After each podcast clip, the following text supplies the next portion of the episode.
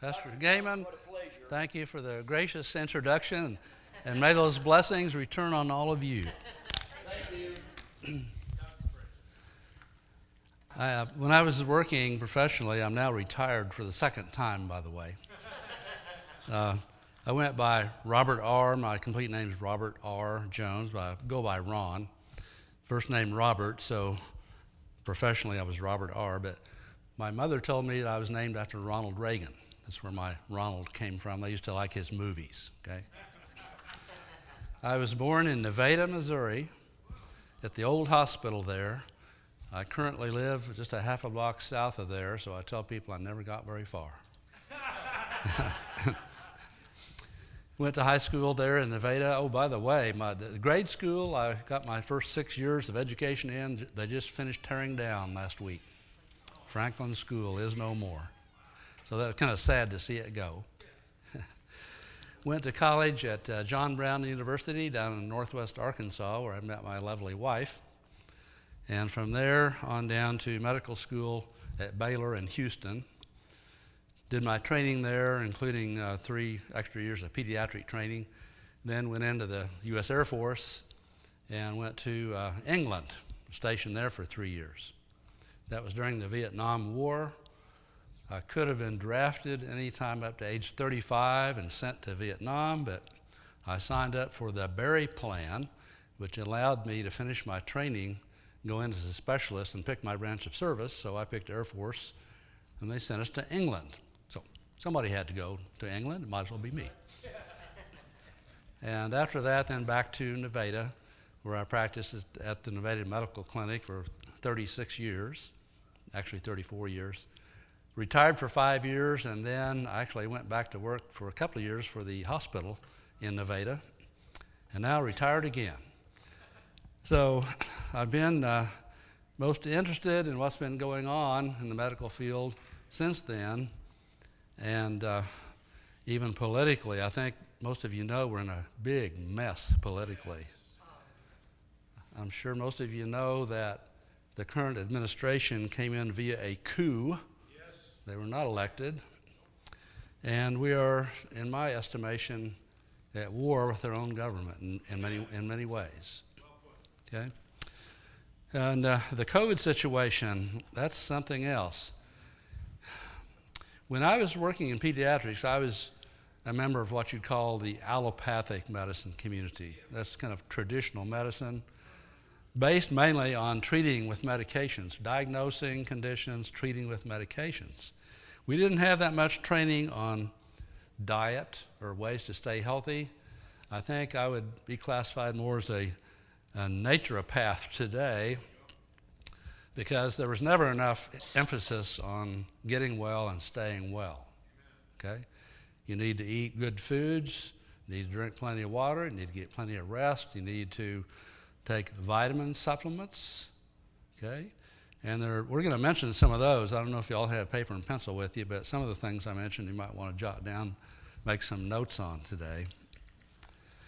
So, back in those days, I believed everything the CDC told us, the Centers for Disease Control, about childhood immunizations.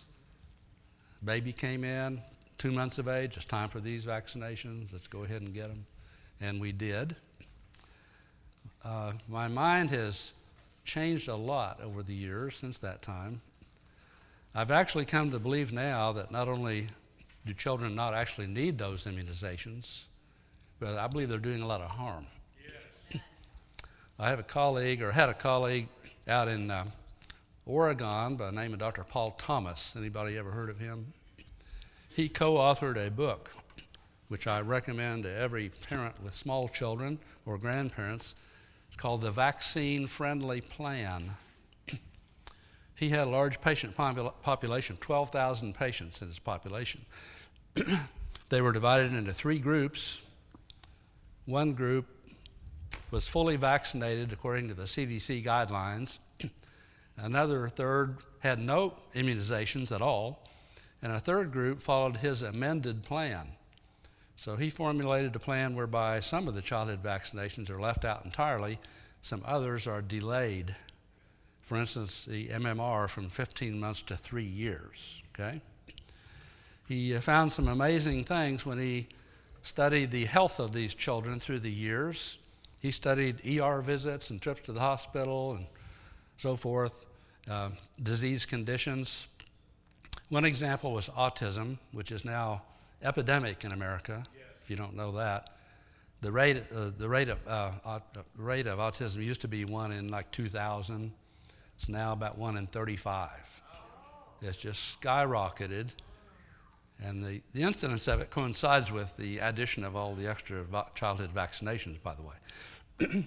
what Dr. Thomas discovered was that in the group of unvaccinated children and the ones that followed his amended plan, he didn't find any autism. Didn't find any. Zero. And he looked at the fully vaccinated group. Their rate of autism was 1 in 39 at the time, which was the national rate. He looked at other diseases, uh, ADHD, attention deficit disorder, skyrocketing also about the same time. He looked at diabetes, arthritis, epilepsy. And he found out that uh, when you leave out vaccines or leave out some, these things just about go away. He presented this evidence to the State Medical Board of Oregon. Of course, they were thrilled to get it to the, to the extent that they took his license away. Yeah. That's what happened to Dr. Thomas. So uh, that's pretty much the medical community today. I one time mentioned, I think on uh, maybe it was Facebook, that childhood vaccinations, you know, really aren't that necessary. And I think I was called a baby killer by one of the other physicians somewhere in the country. also, I got into trouble actually on Facebook dealing with ivermectin that was found to be very helpful to, for treating COVID and preventing COVID. And somebody uh, on Facebook said they didn't know how much to use or how to dose it or anything. Well, I, I had gotten a tube of it at uh, the farm store just to see what it was like, a syringe. I knew how you could adjust the dosage depending on the little uh, ring on it and so forth. So I described this online, how you could dose it there. Well, somebody complained to our Missouri State Board of Healing Arts that I was pushing veterinary ivermectin. So they assigned a personal investigator to me. Yeah. And that uh, gentleman from Kansas City came down to my home in Nevada and spent about an hour. He was not, not interested in any other information I had about COVID or anything at all except what I was telling people about the uh, ivermectin. So I wasn't really pushing veterinary ivermectin, but for about the last year and a half, I've been treating COVID patients all across the country.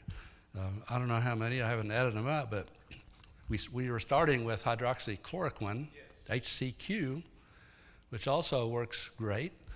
Excuse me.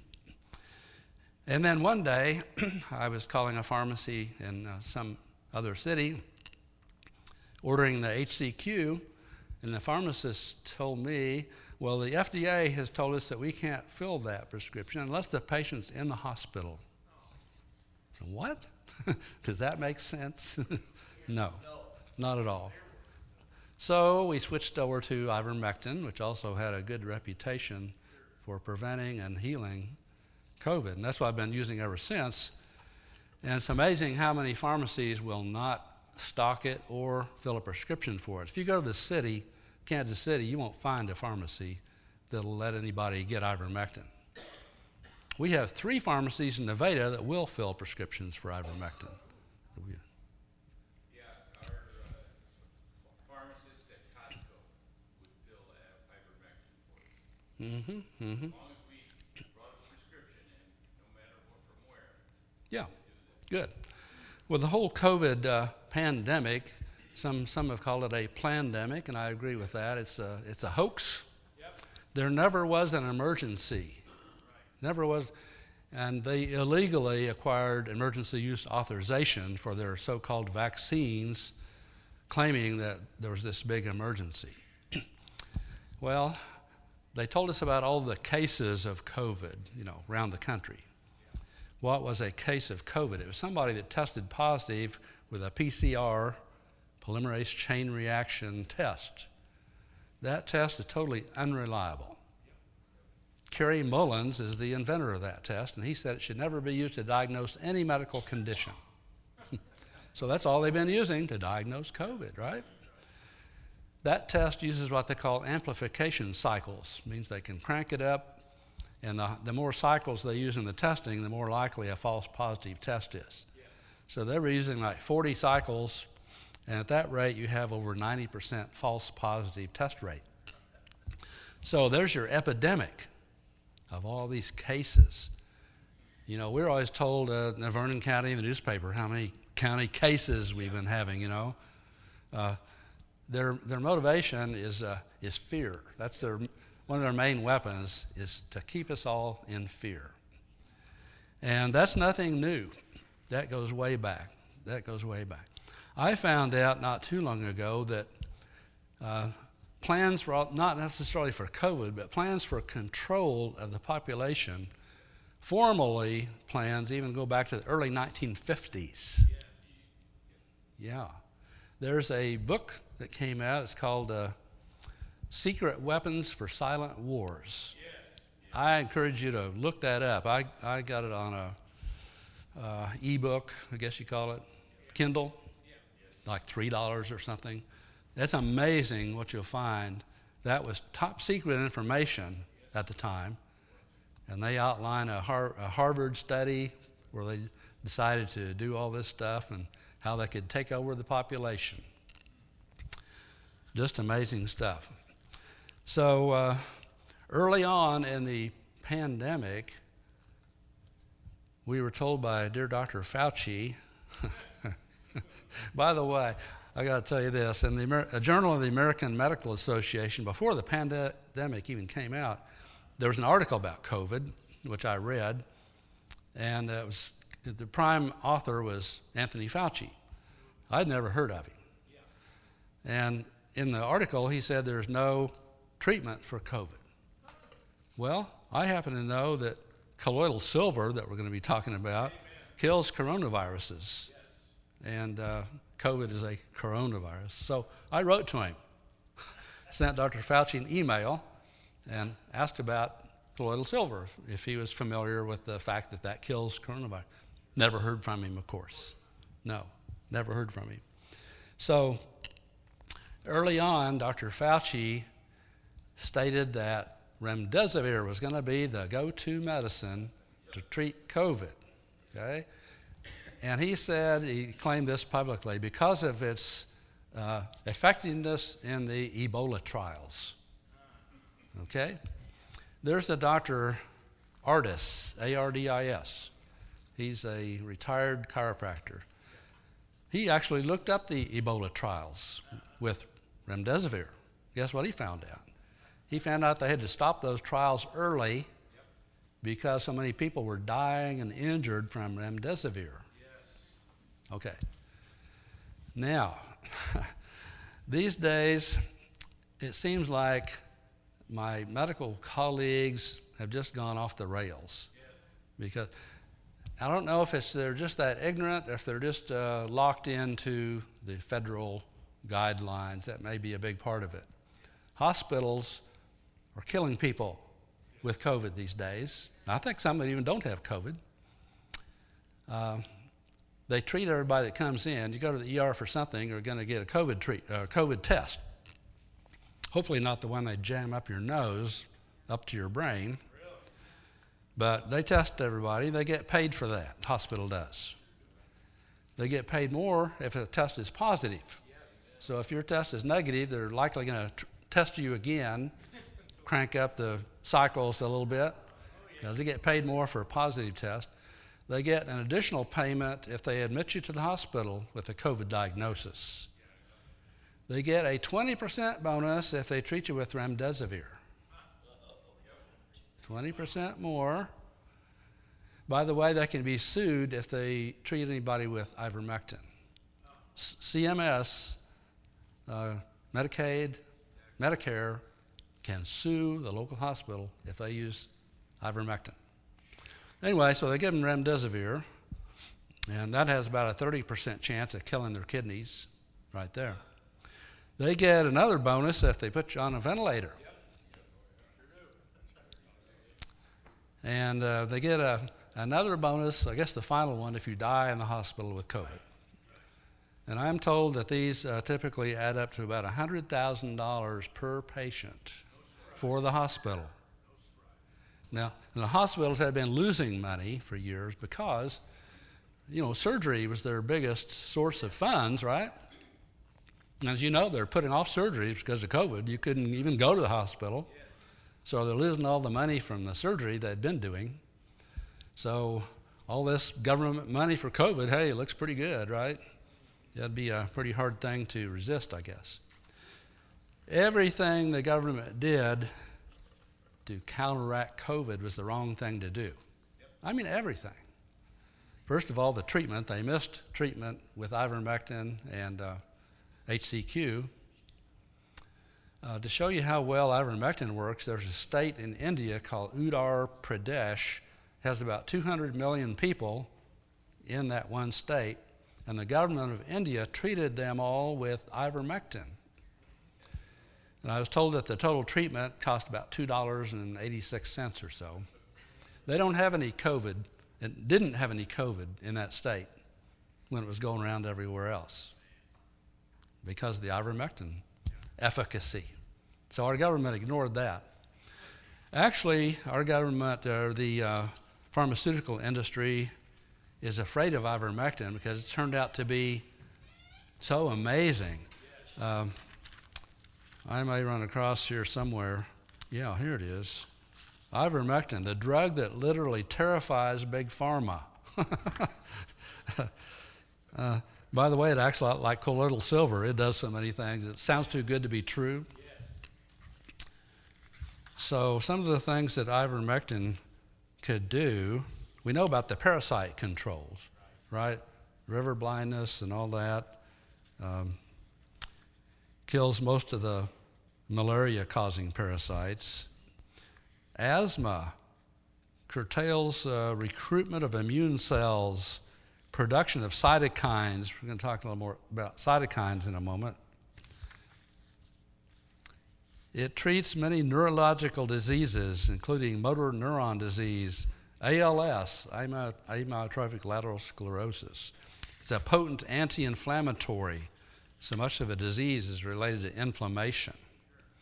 It has antibacterial activity. Uh, it prevents infection by chlamydia, which is one of the sexually transmitted diseases. Prevents tuberculosis.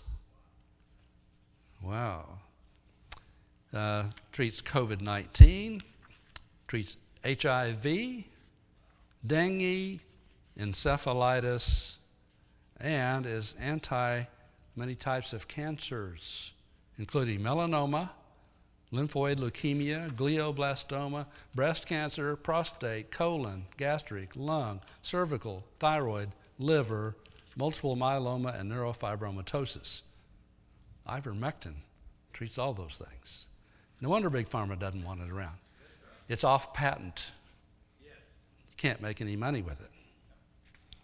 You make tons of money by treating cancer, though by the way. Yeah. People suffering from major depression, it said that they enjoy a significant lift in positivity within 12 hours of their first dose of ivermectin.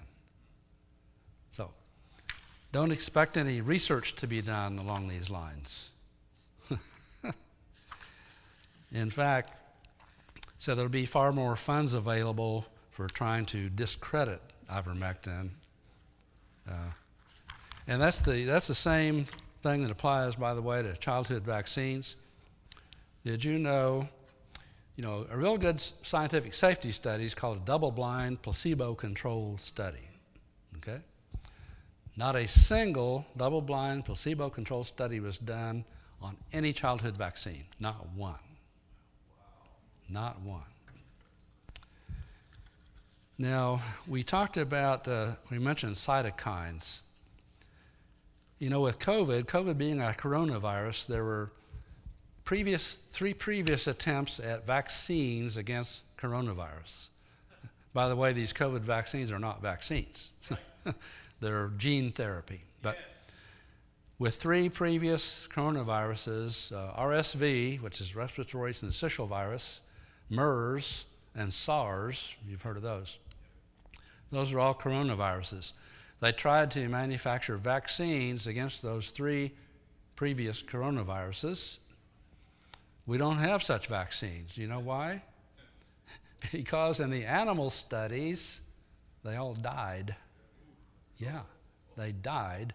They did okay when injected with the vaccine, but they got exposed to the germ, the, the virus again, they suffered what's called a cytokine storm. Now, cytokine, that's your antibody involvement. And when you have a cytokine storm, that's also known as antibody enhancement of disease. So your own antibodies attack organs of your own body just like they're the enemy. Now, many virologists predicted the same thing would happen with these current COVID vaccines. They were ignored, and it is happening. It's happening. The uh, current COVID so called vaccines uh, kill your immune system, basically. I've heard on pretty good uh, report that the first, if you take one dose, it eliminates about 30% of your natural immunity. And it gets worse with each subsequent one. If you're fully vaccinated, which means you've had two doses and a booster, you essentially have become an AIDS patient, where you're going to be susceptible to not being able to fight off virtually any common disease that you normally would. Okay? So, uh, Pfizer and others knew about this. They've known about this stuff ahead of time. People are not informed about these vaccines. And by the way, the same goes for childhood vaccines. Parents do not get informed consent. They're not informed about the risks. Here's my belief about childhood vaccines right now.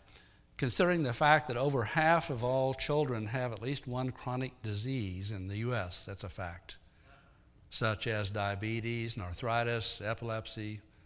There are over 80 autoimmune diseases right now. I believe that the prime cause of those uh, chronic diseases is childhood vaccines. There have to be many causes. There are lots of toxins around, as we know, in the environment that cause injury. But we know that vaccines the goal of a vaccine is to cause antibody production, right, to help fight off a disease. You might be amazed to know that the FDA requirement for a vaccine to be effective is only that it elicits an antibody response. In other words, you give this vaccine, you can measure increased antibodies. Doesn't have to get rid of that disease, doesn't even mention that. It just causes antibody formation. Now, you've ever heard of autoantibodies? We've been talking about autoantibodies, right? Okay. So my belief is that these uh, childhood vaccines, they do some good, by the way, some of them especially. I think of one in particular, the HIB vaccine, Haemophilus influenza type B. It's a bacteria. I used to treat about three kids each winter in Nevada with Haemophilus influenza meningitis, brain infection. You have to get them in the hospital right away, give them IV antibiotics. And if you treat them early, they do well. After the HIB vaccine became available, I never saw another case of that, ever. But on the other hand, at what, at what cost are these vaccines doing some good? And I, I believe they're causing autoantibody formation that's probably causing a good portion of these chronic diseases. So the pharmaceutical companies literally make billions of dollars from the vaccines. Uh, they have a, a group that decides which vaccines are going to be placed on the, uh, on the schedule. Each one's worth a billion dollars or more to the company that manufactures it. Some of the people on that committee, uh, at least one of them I know, owned the patent to the vaccine that he recommended putting on the schedule. and that one caused a lot of problems, by the way. it caused a, intussusception in a lot of babies, where the intestine kind of telescoped in on itself, and I think some babies even died from that. So, the ingredient list, I'm not sure we know all what's in what all's in those vaccines, but just to look at the ones they do list would, should make you think twice about taking one. Parents are not shown a list of vaccine ingredients, right? They just say it's time for vaccines, let's give them. They're not told about the risks. Did you know that they now give every newborn a vaccine on the first day of life?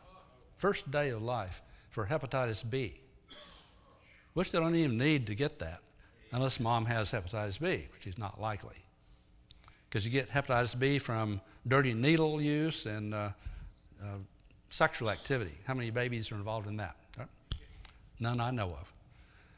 And that vaccine they give on the first day of life is full of aluminum. Aluminum, which is a neurotoxin, means it damages nerve tissue. And it gets into the brain, by the way. It's been proven at autopsies.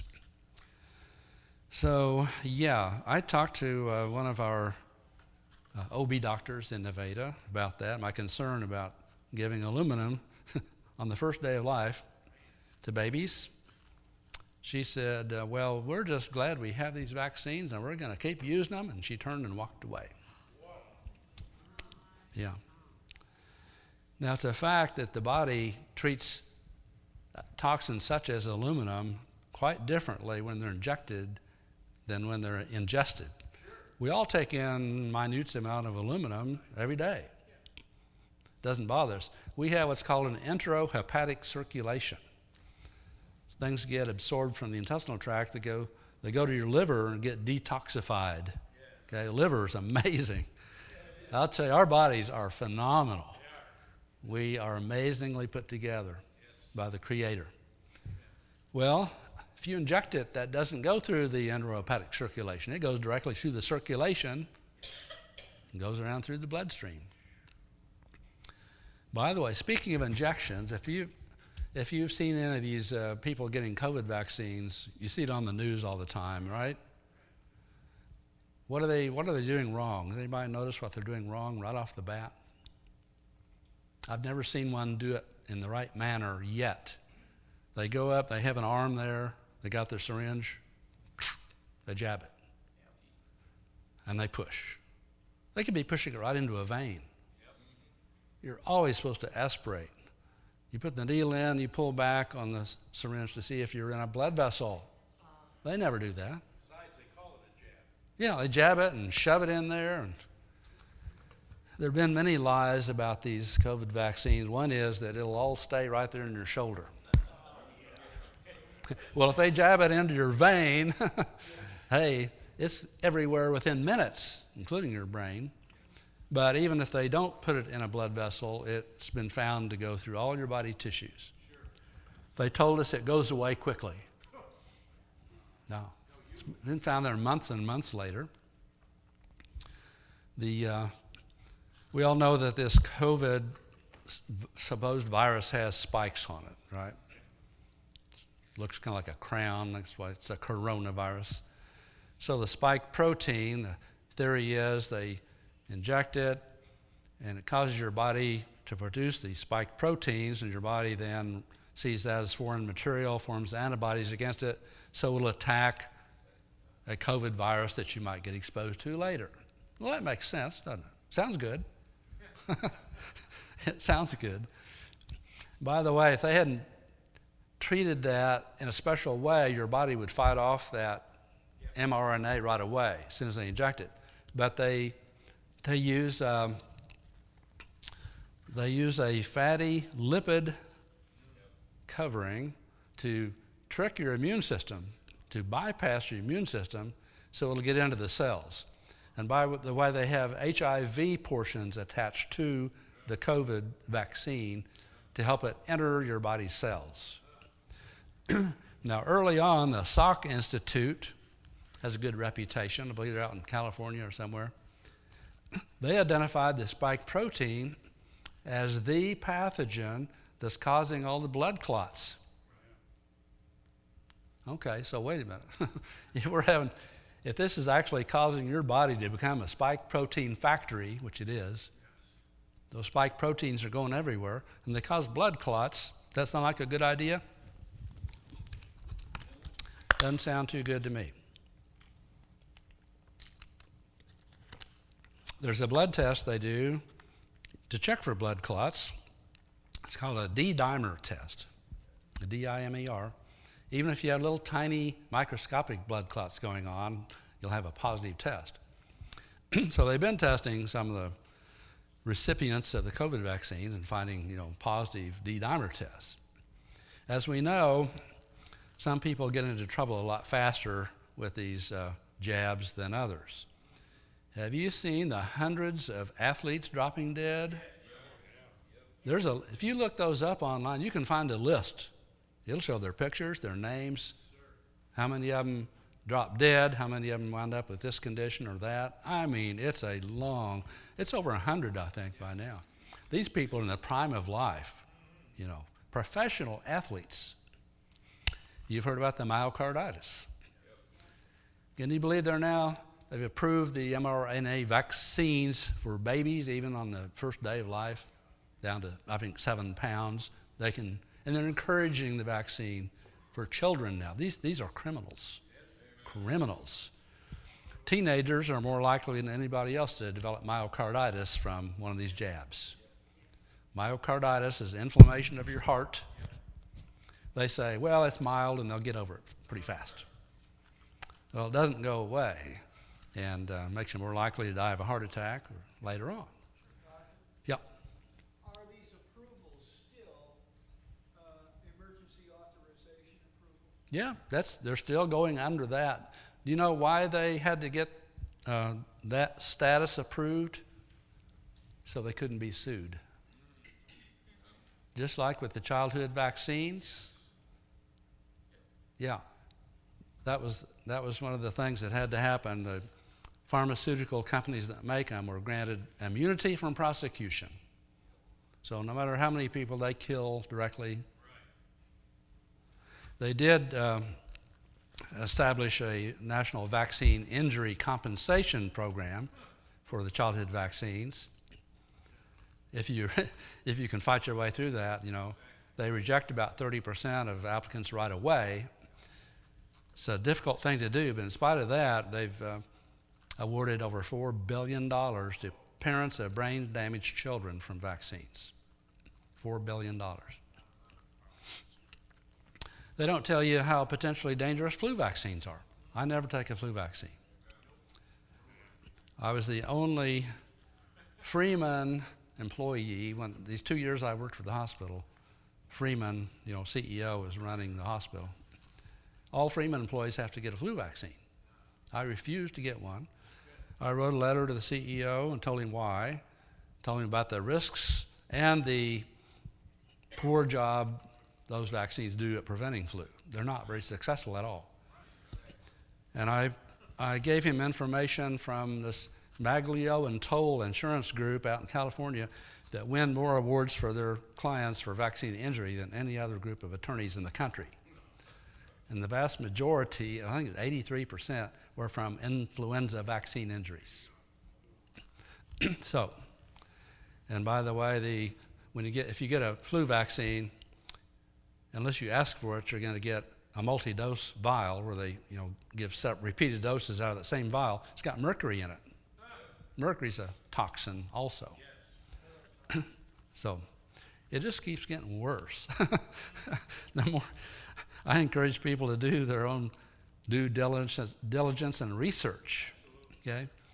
Uh, at the conclusion of my practice, I was telling parents about the vaccine friendly plan, and uh, I had a copy of the actually recommended schedule at various ages, like at age uh, four months instead of four shots, uh, he's recommending just two, and so on. And virtually every parent elected to go through with the amended plan instead of the CDC schedule. I mean, who wouldn't if you know the truth about what's going on? okay, so there never was a true emergency. To be an emergency, there had to be no treatment available. no other treatment than this vaccine we want to give you. Well, we did have ivermectin, we had hydroxychloroquine, shown to be very effective. The government, in its wisdom, did some studies that showed it wasn't effective, right? That was their goal. Now, if you give ivermectin, as I said, I've been treating patients for about a year and a half. You have to be on your vitamins. You got to be on zinc, first of all, because ivermectin and HCQ are zinc ionophores. That means they help get zinc into your cells. Zinc in your cells is what keeps the virus from replicating or multiplying. The government, in their studies, wouldn't allow any other supplements to be given, just the ivermectin.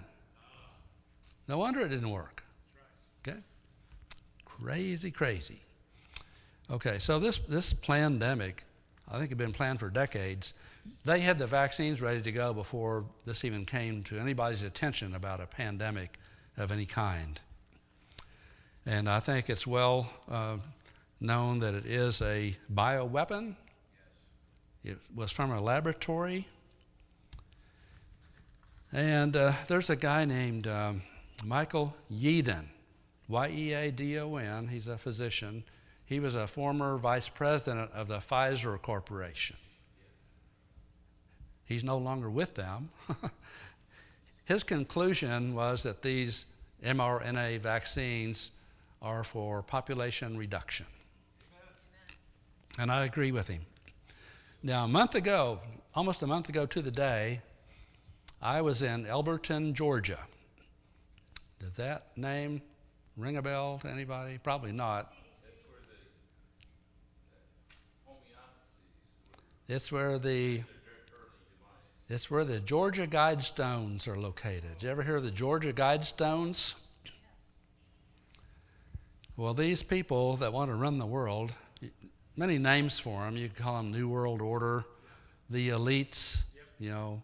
Um, they wrote their goals on slabs of granite, four of them with a capstone in eight languages engraved in granite. Uh, I had always wondered why they put these out in, outside this little town in Georgia. Well, as we drove into Elberton, it's the granite capital of the world. And there's big granite works, you know, all around there, huge slabs of granite. So I think that's why. So anyway, they had their goals for the New World Order right there in uh, these eight languages. And so if you read the English, which I did, I couldn't read the rest of them. Number one goal maintain a world population of 500 million people. And there's how many now? Over 7 billion? It's about a 95% reduction from what it is now. They're working on it. They're working on it. So they want to have a one world religion, a one world government, one world language on down the line. Those are their goals. Okay, let's see. I know there's a bunch of stuff that we can talk about, and I don't want to leave any, any uh, important things out. You can be thinking of any questions, by the way. There are a lot of people out there writing articles and have websites and all that are worth uh, checking on now and then. Um, one of them is called the SGT report. Yes. SGT report. It's one of the excellent ones. There's an X22 report, also good. There's uh, the Highwire, Del Bigtree, another good one to keep up with. There's a Dr. Trozzi, T R O Z Z I, out of Canada. Very good. Mark Trozzi. There's, there's some attorneys following this pretty closely. There's one, um, Jeff Childers, C H I L D E R S, out of Florida. He has an article every week, at least every week, online called uh, Coffee and COVID. Yes, very good. So he keeps up with the legal situation regarding COVID and all that. Uh, there's a Dr. Jane Ruby, R U B Y. she ke- keeps up with what's going on here. I think I wrote some others down somewhere.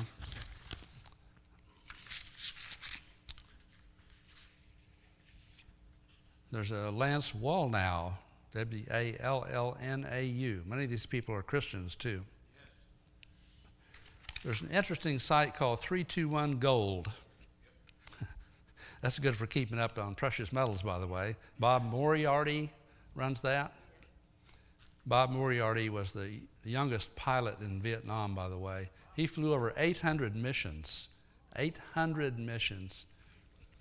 And in the old days, in a Beech Bonanza, he flew beneath the Eiffel Tower, which was illegal, but he did it. but, but he has some really good articles in there. You can see them 321 Gold, and you'll see some really good ones to go back and review. By the way, if you don't have the book, The Real Anthony Fauci, I advise you get a hold of that. I believe the guy uh, belongs on the end of a rope, personally. Yet he's the highest paid federal government employee. Yeah, that's what I've read. Yep.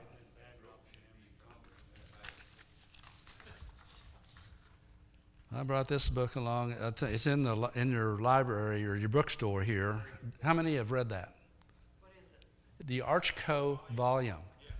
Archaeological writings, the Sanhedrins and Talmuds of the Jews. A man from Missouri actually discovered this stuff by a friend who had found it over in Rome, I believe it was. You know, the Romans kept really good records, okay? We keep good records at the courthouse, right? Of legal activities. Well, the Romans did that too. They wrote them on parchment, and sealed them between cedar boards, and they had those in the Vatican Library, way down there where nobody would know they are. But this uh, gentleman from Missouri found out about it, and he had a friend who could actually translate out of Latin. And he found the Acta Pilati, the Acts of Pilate. Pilate, during the crucifixion, had to account for his behavior to Tiberius Caesar, and he wrote about it. That his words are in here. Talk about fascinating. There's an eyewitness of the of the resurrection in there. Yeah. And I remember Pilate saying that uh, Jesus was crucified on uh, the Ides of March, which would be March 15th, because Julius Caesar died on that date. Anyway, that's, uh, that's what the record shows. What's that? Yes, it does. It does. Eyewitnesses of, of Jesus himself. Okay. Who's been thinking of some good questions? Oh, by the way, I wanted to mention we talked about the big pharma. If you go back to Webster's Dictionary of 1828, pharmaceutical means to practice witchcraft or use medicine. so, yeah. I'm, I'm kind of ashamed even of my, my alma mater, Baylor in Houston. The president, current president, gives a weekly report, a weekly update, which I get. And uh, he's got uh, one of the guys, one of the virologists there, is really a well known one across the country. And they're all for these COVID vaccines. You know, get your vaccines. And I read that stuff and I'm wondering, these guys are in the clutches of the pharmaceutical industry. Big Pharma has paid off virtually everybody. They own your politicians, they own the news media, pay them off. Uh, they own the medical schools, the medical journals, the medical societies. Okay? So, who does the medical research? Well, they're funded by the pharmaceutical industry. What kind of results are they likely to get? They get the results they want. They'll pay people. They even have ghostwriters that write art- scientific articles about whatever it is. If you submit a drug to the FDA, they have to get, um, it has to be declared safe and effective, you know, eventually. So there's a committee at the FDA that decides if a drug that's been submitted has been tested enough to be safe and effective. they get that, that committee gets a good portion of their money from the company that's submitting the drugs for approval. Of course, they're going to get approval. One of the most frequent causes of death in America is from medication, prescriptions taken as directed, even. My wife's uh, brother died of one of those things that caused uh, heart attacks. There were thousands of people that died from that. Um, I had a friend, actually a classmate, whose sister had a baby. This is way back. Had a baby with no arms or legs. Do you remember thalidomide? Anybody ever heard of that name? That was judged safe and effective by the FDA at the time for nausea of pregnancy. Okay? Only problem was no arms and legs for babies. They didn't know that for a while till. So, so much of this stuff, not only the medications, but the vaccines, they don't get safety tested. Not like they should, sometimes not at all. Anyway, uh, yeah, we need to mention uh, colloidal silver also, which I brought along a bunch of today. When I first heard about colloidal silver by somebody years ago, it sounded too good to be true to me, you know. Kind of like, yeah, right. I did try it eventually, and now I wouldn't be without it. I tell people I would not be without it. It's known to kill over 650 different pathogens bacteria, viruses, and fungi, all three categories. Doesn't harm our own healthy bacteria in our intestinal tract. It kills germs in so many different ways that they don't become immune to it. That's a problem with a lot of uh, antibiotics. You know, we have resistance that develops, right? Like MRSA. Everybody know what that is, MRSA? Methicillin resistant Staph aureus.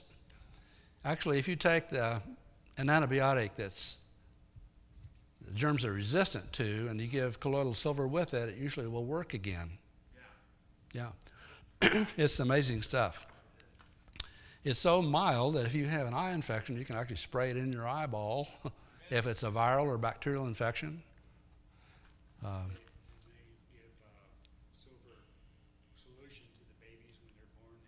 Yeah, silver, a silver product. It's been used for actually thousands of years. Silver, in one form or another, has been used. Uh, Alexander the Great used silver on his tours. They used to, uh, in the old days out west, they used to put a silver dollar in milk and water to keep it pure longer. If you put a little silver in a vase of fresh cut flowers, they'll stay fresh days longer. So, anyway, it comes in a solution. It's clear, looks like water. It's actually ion, ionized silver, ion, ionic silver. It's commonly called colloidal silver. But all it is um, is silver and water. so, I manufactured in a home business called uh, Silver Health. And to manufacture it, you have a flask. I use a system that has two pure silver rods that are 99.99% silver and you connect those to electrodes, turn on electricity, and it takes, in my case, three hours to make one bottle, 32 ounce bottle of ionic silver. Most of what you buy is 10 parts per million. It's measured in parts per million. That's the concentration. One uh, popular bottle or brand is called Sovereign Silver. 10 parts per million. Mine's 17 to 18 parts per million because I prefer to have it a little stronger, last longer, because it always starts getting a little weaker slowly over time. So it's considered safe in the 10 to 20 parts per million range. If you get way up high, it can get dangerous. It's not harmful health wise, it just can make your skin turn blue. A medical condition known as argyria. There was a famous man, Paul Karason, known as the Blue Man. He called himself Papa Smurf. and he was drinking large amounts of this colloidal silver daily over long periods of time, hundreds of parts per million, made the wrong way. You can manu- manufacture this stuff really quickly if you add salts to it or proteins but you're more likely going to get argyria if you do that. There's never been a case of argyria with uh, produced electro- electrolytically in that concentration. So you don't have to worry about that. Nobody's ever been harmed, I know, ever by colloidal silver. Table salt's dangerous. Yeah. It'll kill you if you put enough of it in water and drink it. It'll kill you. but it's safe. It's safe stuff, and kills so many things. You can drink it. If you had a bladder infection, for instance, uh, usually E. coli bacteria drinks some uh, colloidal silver, comes out in the urine. In fact, gets rid of that. Uh, you can spray it under your arms and kill the bacteria that, that cause uh, odor. I recommend. I always spray my toothbrush every time I brush. Put the toothpaste on there, a few sprays of the silver. It kills the bacteria that cause tooth decay and gingivitis. So you can cut down on your dental bills and gets rid of bad breath. Spray it in your mouth.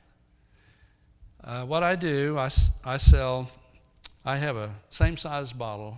I brought a bunch out in my vehicle. 32 ounce bottles, and I have little two ounce nasal spray bottles that spray straight up, so they're real handy to spray in your nose. The little two ounce bottle, the way I use that mainly is if I've been out like around a group of people, you don't look too dangerous. But if I go to Walmart or church, when I get home, I spray my nose and throat right away to kill germs before they have a chance to multiply. So you spray your nose and sniff it up in there. Spray your mouth as you breathe in. You want it to go down as deep as it'll go. And I'll tell you what, people should know how to use a neti pot. Anybody ever used one of those? Neti pot. They're not much fun, but ear, nose, throat doctors recommend these for people that have sinus problems. Uh, you, I think I, I got mine at Walmart. It's probably three to five dollars, something real cheap.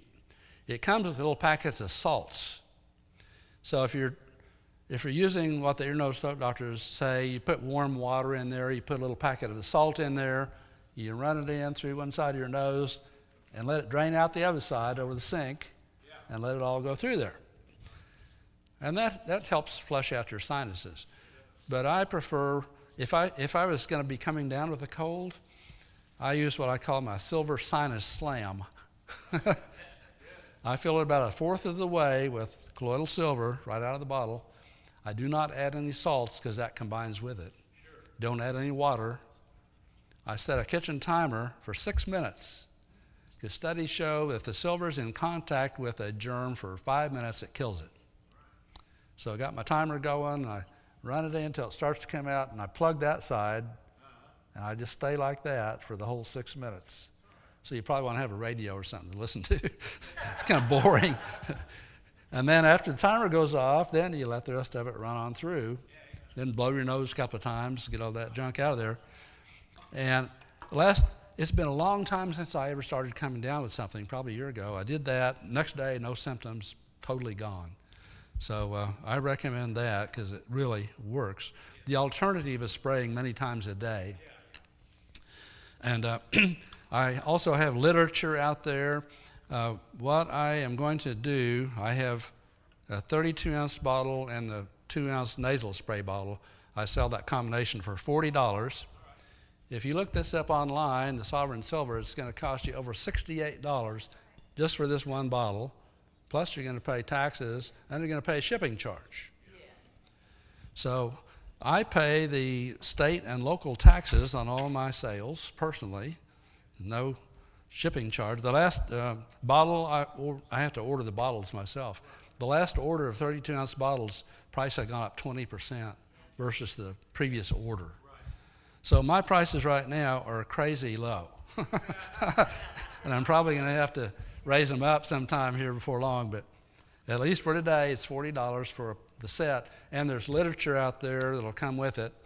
The first page uh, if my bottle had a big fancy label like this, which it doesn't, it has all the information that would be on it. It also uh, has suggestions as how to use it. It, mention, it also mentions the neti pot and spraying. And anybody that has asthma or tends to get bronchitis or pneumonia, I recommend you get a nebulizer and put that in the nebulizer. In the nebulizer, you'd put about a teaspoon of colloidal silver in there and breathe it right into your lungs for about a five minute treatment. You do that several times a day. There's another page that I send with you that says how much is safe to take, and that's based on body weight. It gives you a formula. Even a little child, you can use their body weight and plug that in there. And it tells you how many drops a day, how many nose sprays, and how many teaspoons a day you could use safely. Okay? And then the last page is just some of the ways that colloidal silver can be used. There's a whole lot more than what are listed, more all the time. I found out, by the way, just recently that colloidal silver helps prevent cytokine storming and also helps prevent blood clots, by the way. So I rely on, and it's been shown in the laboratory to kill coronavirus. So personally, I, I rely on it to help keep me free of COVID and you know others. And by the way, Bill Gates, another guy that belongs on the end of the rope, he uh, he said that we could expect another pandemic, but it probably would not be a coronavirus this time. It'll probably be a hemorrhagic fever, such as Marburg virus. Hemorrhagic fever. Well, I find that colloidal silver kills Marburg virus also and other hemorrhagic fever viruses. So, hey, you want to have some on hand. okay, time for questions, I think. Anybody? Yes. Is there an expiration date on the, on the silver? They're not as such. All I can tell you is they say it's good for years. So, So you can stop if you had it for a couple of years, I'd probably replace it. or use it before then. yeah, use it up. Yep. Somebody else? I have a question on your ivermectin thing that you were talking about, um, Yeah. like buying it from the farm store Oh, yeah. and, um, that you put on Facebook, like proper dosing and such. Okay, so your question is, what, is it okay to use it? Is that what you're saying? Is it okay to use it and what would be, As far as I know, which is not that far, it should do the job because it's the same medication and it, it does have a dose based on body weight. In fact, the syringe that you get at the farm store for horses will treat a 1,500 pound animal. And on Facebook, I said, well, that should cover most of you. so, anyway, it has that little ring on it. It's got weights and a little ring, and so you'd move that ring to your body weight and secure it, and then you push it, and that amount comes out. We don't know what all the ingredients are in there, but you know, probably safe enough. Probably would do the job, as far as I know. it's not gonna kill a horse, it probably won't Yeah. kill me. All right. So you said it's a good preventative Yes. Yes. for flus and, hmm Yeah, the ivermectin is antiviral, so it's not just COVID, but uh, influenza treats treats that. Yeah. Is there a preferred way to store the colloidal silver? The, uh, mine come in these amber bottles like this. I do have some also in clear. The only ones I brought are amber colored. If, if it's stored in a clear bottle in direct sunlight, it decomposes it. So that's the only precaution, really. You don't have to put it in a dark area with the darker bottles. You can just, yeah, yeah. I wouldn't. I don't know that you can't. I haven't seen any studies that show if that harms it or not, but I wouldn't take a chance on freezing it. It might alter it in some way. Yeah. does, does your, um, paperwork that comes with it, does it tell you like, let's say you have a cold or something, how many times a day you should take, like a teaspoon worth or? Yeah, again, that's based on your body weight. If for a cold, I would, and it says in there too, commonly three or four times a day, you'd spray your nose and throat Right. for a week or two. What about orally? Orally, that is anecdotal. You know, nobody knows for sure. My wife and I take an ounce a day. We have a little glass that's two ounces, and we fill it about half full. Dr- Drink that once a day, just for immune support. You know, but who knows? That's some people take more, some take less. if I had, if I was sick, I wouldn't be opposed to drinking, you know, two or four ounces a couple of times a day for a week or two. Okay, so it's more for, um, squirting up your nose and getting into with a nebulizer. Mm-hmm. And the best way to get it through your whole system is to breathe it in in a nebulizer. Okay. Yeah. So you, do- you take that straight up, you don't mix that with water, the silver? You don't mix that with water before you? No, no, just as is, yeah. It has virtually no taste to it. Yeah. So, You take it right out of the bottle, or do you heat it for the nebula, I mean, for the neti pot? no, no, you just just out of the bottle. Just out of the bottle. Yeah. Mhm. Yeah. Yes, sir. It into your tongue when you're taking it orally. It's good to do that. I'm glad you mentioned that. If you're taking it orally, like an ounce of it, put it in your mouth, but don't drink it right away. About a half a minute, let it stay in there so it can get absorbed under your tongue. By the way, if you take B12, it's a good idea to take B12 sublingual, that means under the tongue, because it gets absorbed. If you, if you take a B12 pill and swallow it, it, it doesn't get absorbed very well from your stomach. By the way, on vitamins and supplements, we mentioned the zinc. I recommend people take 50 milligrams of zinc a day, adults, that you take vitamin C at least 1,000 milligrams a day, that you take vitamin D3. It comes in IUs or international units, so take four or 5,000 IUs a day. If you were concerned about COVID at all or had some symptoms early on, take a baby aspirin a day. Remember the blood clots? Now we're saying take an antihistamine a day. That could be Claritin or Zyrtec or Benadryl, one of those, because what they were calling COVID pneumonia turns out to be a serious allergic reaction in the lungs. So an antihistamine helps prevent that. Now, there's a little more to be said about the blood clots. Remember, the spike protein is said to be the pathogen that causes the blood clots. They finally started doing autopsies on people. They were discouraging that, by the way, for a long time. but they started doing autopsies, and people doing autopsies found these really weird blood clots they'd never seen before. Rubbery hard, some of them three feet long down a leg. Yeah, from people who had been injected. It's crazy, crazy. So the blood clots. What do blood, blood clots do? Well, it causes a stroke or heart attack, depends on where they're located, of course. So, more questions? Yes. There was a funeral director that has gone it out and the blood clots, but he tried to put the embalming fluid in the body and it wouldn't allow, Yeah, wouldn't go in because those thick clots had blocked the vessels. Yeah. and that's when he performed it. The guy today said the same thing. I talked to various guys. He said the same thing, Doctor. Wow. They couldn't, they couldn't get it in. Okay. On taking the supplements, does it matter what time of the day that they absorb in your body better? Because I've heard that, like vitamin C, you should take it at bedtime because it absorbs in your body while you sleep better than just taking it in the morning. I don't know. Good question. There may be some variation. I doubt it makes much difference. Um, I would take the the zinc with meals probably. Sometimes it irritates the stomach a little bit, might cause a mild nausea. Sometimes taking all your vitamins at once causes a little nausea anyway, so taking with a meal would help cut down on that. As far as supplements are concerned, is, are there any particular brands or sources? Oh, uh, there may be, but I'm not aware of it. If there are, I just find the one and take it.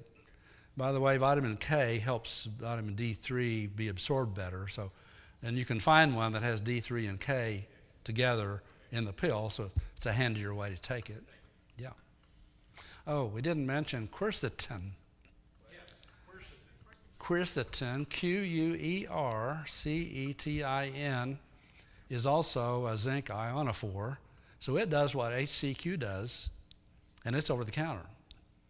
If you can't find it in a store, you can find it online. So quercetin comes in 500 milligram capsules usually, either once or twice a day.